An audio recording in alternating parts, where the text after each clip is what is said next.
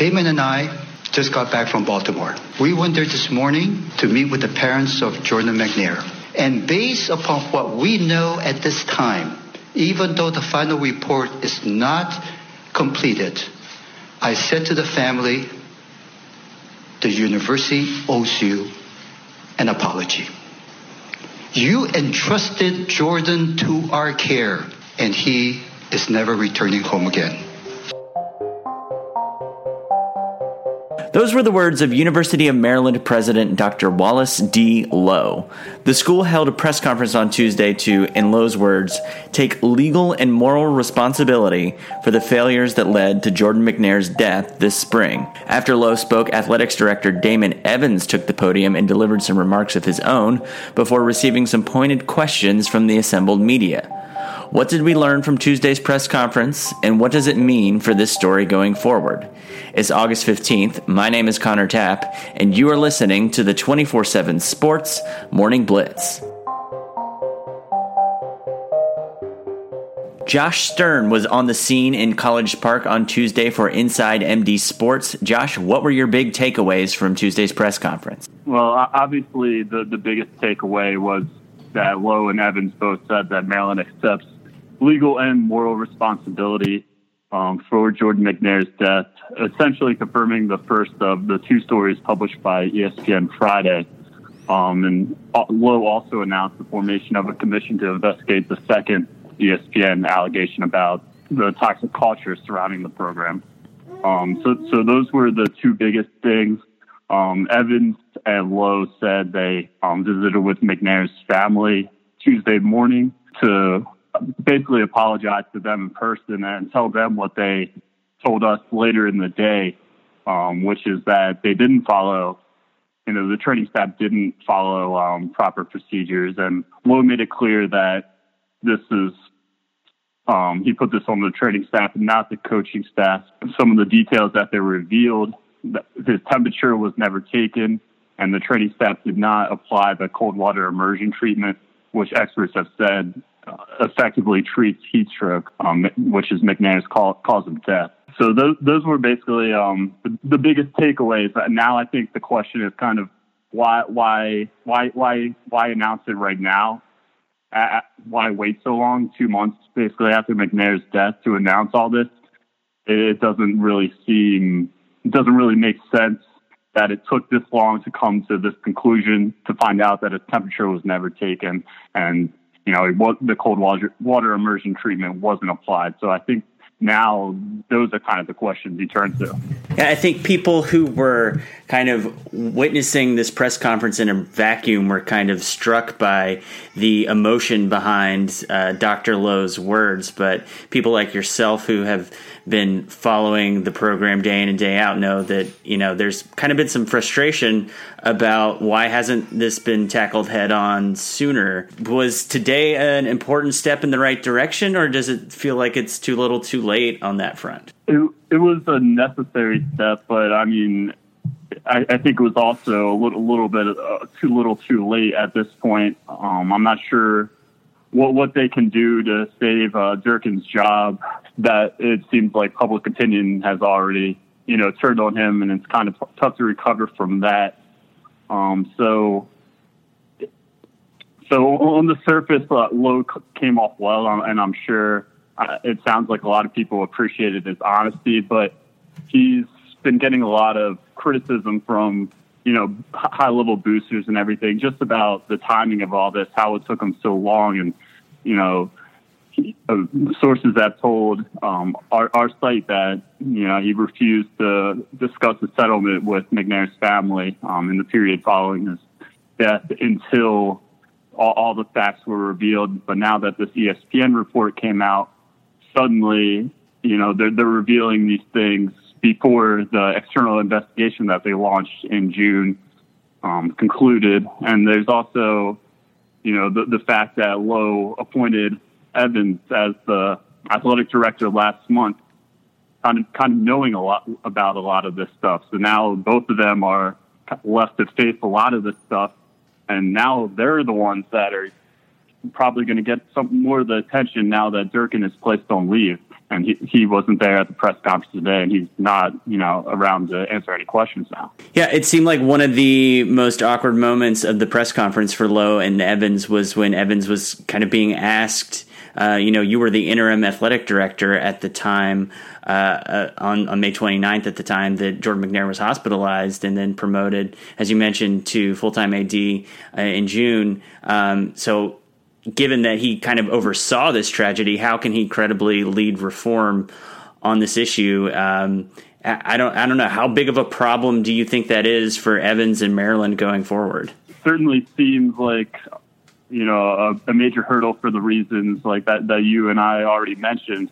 Um, but Evans has at least portrayed a lot of confidence in handling this. He said he's the one that can lead them through um, the, the difficult times the, these difficult times. And he he is a good orator. He is a good speaker. And he's he's not. He said he hasn't seen any of this behavior. He wasn't at the pre, the pre, workout that McNair led to McNair's hospitalization, and he didn't witness any of the the toxic culture behavior either. But he said you know, these, these are things that he's taking very, very seriously. And he, he obviously put Durkin and three other members of the, the staff already on administrative leave. And then he announced today that he also, um, that the strength and conditioning coach, Rick Court, also re- resigned on Monday. Um, and Court was a big part. He, he was the main villain, I would say, of the second ESPN report about the toxic culture. Do you think we got any closer today to knowing whether DJ Durkin will be Maryland's football coach in 2018? I, I would have said entering entering this press conference or today's press conference that it would be it would it's an extreme long shot that that Durkin would come back and nothing really as nothing really said today would change that opinion but like I said before Loh did make it clear that it was the so far they've only found the training staff, you know, re- responsible for the mistakes, but obviously it, it goes to the top of the program, and that that's that's DJ Durkin. Ultimately, he's responsible for everything that happens in his program. Now, I, I guess the question is kind of whether how how much uh, did he create this this this culture? How much did he actually you know have to do with McNair's death? But I think even even if he's found you know not to have played a direct role. I think he's guilty by association at this point. All right. Josh Stirn is a Maryland football and basketball beat writer for Inside MD Sports. You can find him on Twitter at Josh underscore Stirn. Thanks, Josh. All right. Thanks, Connor. Director of Player Personnel is a job title that college football fans are seeing with increasing regularity in the staff directories of their favorite teams. And just last week, more than 180 people in off field recruiting roles from more than 60 schools gathered in Nashville at the first ever personnel symposium in what was billed as an opportunity to, quote, learn from some of the most experienced in the field on how they brought recruiting to the forefront of college football.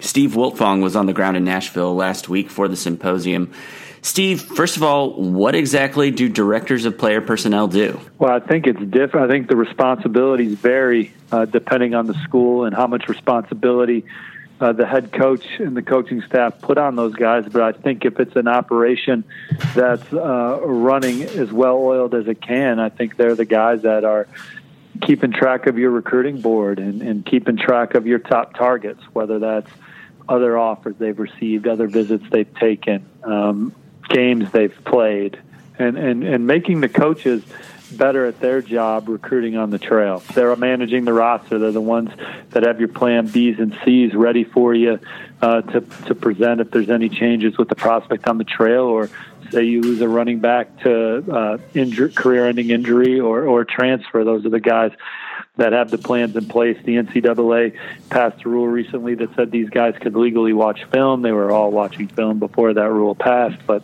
now they can legally watch it so they can help your staff evaluate. So I think it's I think it's of great importance for the the people in those roles to be outstanding film evaluators, as there's plenty to comb through, and they can give the uh, um, coaching staff Uh, an edge when narrowing the board. In a story you wrote last week for 24 7 Sports, you led off the piece with an anecdote to kind of show how off field recruiting roles have gone from kind of like an undergrad locked in a film room organizing recruiting tape to now, in the case of Ohio State, a dozen full time employees. That's a pretty insane rate of growth. Do you have any insight as to what's been the catalyst for it? Yeah, a lot of the high profile director player personnel that were in Nashville um, last week started off in one or two man shops and now are managing double digit teams that also include graphic designers and and and uh, on campus recruiting coordinators and, and, and thing, pe- the people that help get the official visits in line and, and organized, or, or even the unofficial. So everything's just a well oiled machine when a prospect comes on campus. It's someone's responsibility now to make sure that those experiences go as smooth as possible, and the director of player personnel manages that person as well. So there's a lot that goes into recruiting behind the scenes. And, and with that, I think the director of player personnel is the most underpaid position in college football. Uh, for some programs, those guys are so good at their jobs. I think that their salary should be that uh, of the re- the receivers coach and, and tight ends coach and, and running backs coach. And uh, I, I think that they're integral in a program getting good players. And, and for some staffs, the head coach even gives them power to in the meeting room to say no we're we need to pass on this kid or or yes I think this is a kid we should recruit even if the position coach isn't in love with them. What do you see these player personnel departments in terms of size in terms of scope of responsibility looking like 10 years from now? I think it's just wherever technology takes us, right? Um, you know, um, social media and graphics and, and uh, have been such a integral way for these these colleges to keep in touch with prospects, and their off-field recruiting staff is leading the charge with with those. Um, and and so, how's communication going to change will dictate how a director of player personnel's office runs. Oftentimes, they're the first person from a college football program to have communication with the prospects. So, um, I think that they would also love to get on the road and and uh, I think that there's you could see a thing where college football programs are said, all right, you can have nine or ten folks on the road, pick and choose who you want to send, and, and some staffs may send more coaches than others, and some staffs may send personnel personnel people. I, I, again, I think. And and and uh, Andy Frank from Penn State said at the symposium that he sees this going towards more an NFL scouting model, and I agree with him. Um, and, and so, if those guys can get out on the road and and visit these kids in high school, visit these, you know, because when an NFL scout comes to their place, they'll come and they'll watch film, then they'll watch the kid practice, and then they'll talk with the coaches about him. Colleges don't have that much time to do that, but if you could send a personnel guy on the road um, that could take that extra time, uh, I think it would be beneficial for these guys to get to know the prospects better. But if you're sending them out on the road, think that they collectively need to be paid better.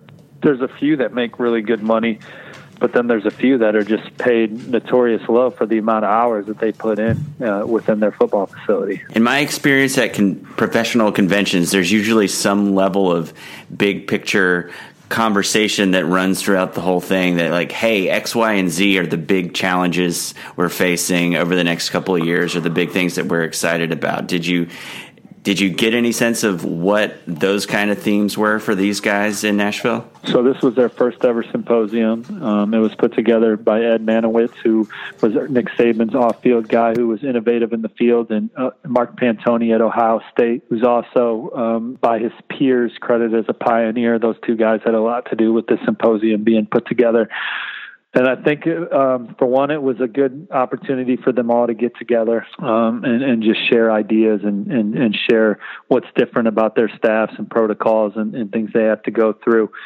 Um, because compliance, each, each school has a compliance person, and their vision they see the NCAA rules different with each compliant person. So these staffs have you know have to go about their business differently based on what their compliance people says. And but they also you know I think a big thing for them was they had two folks from the NCAA there, and they wanted to talk to the NCAA about how they could get some rules changed. How could they get out on the road and and and start recruiting. And you know, the NCAA explained to them, look, we don't make the rules, which I think is a pretty big misconception. It's definitely a big misconception outside of coaching staffs, uh, but even guys on coaching staffs, the, the NCAA, they just enforce the rules that the conferences make together, you know, and they vote on them as a council, and then those are the rules. And then, then the NCAA governs and, rules, right? So um, it, it'll be up to the conference, it'll be up to the conferences to pass off-field personnel being able to go on the road, and then they'll vote on it, and, and then you know we'll see. They also wanted to be able to attend the All-Star game, All-America Bowl, and the Under Armour game, and you know get some good-on-good evaluation with with these kids. So that was another thing that they would like to see go in their favor um, at, at some point down the road. But again, I think it was just an opportunity to get to know each other, share ideas. There were some vendors there with products that would be helpful to off-field recruiting staff, so so they got a chance to meet with with those folks and, and look at their products. So it was it wasn't a long deal. I mean, it was a, a day and a half, um, but a lot of information. And um, all the guys I talked to thought it was a great time. Steve Wiltfong is the director of recruiting for 24 7 Sports. For more on what went down at the Personnel Symposium, check out his story on 247sports.com, The Rapid Evolution of the Director of Player Personnel Position. Steve, thanks so much for your time, man. Thanks, Connor. The Morning Blitz is a daily podcast, so we'll be back in your feed tomorrow morning breaking down the biggest college football stories of the day in a tidy 10 to 15 minute package. You can subscribe to The Morning Blitz on Apple Podcasts, Spotify, Stitcher, or wherever you get your podcasts.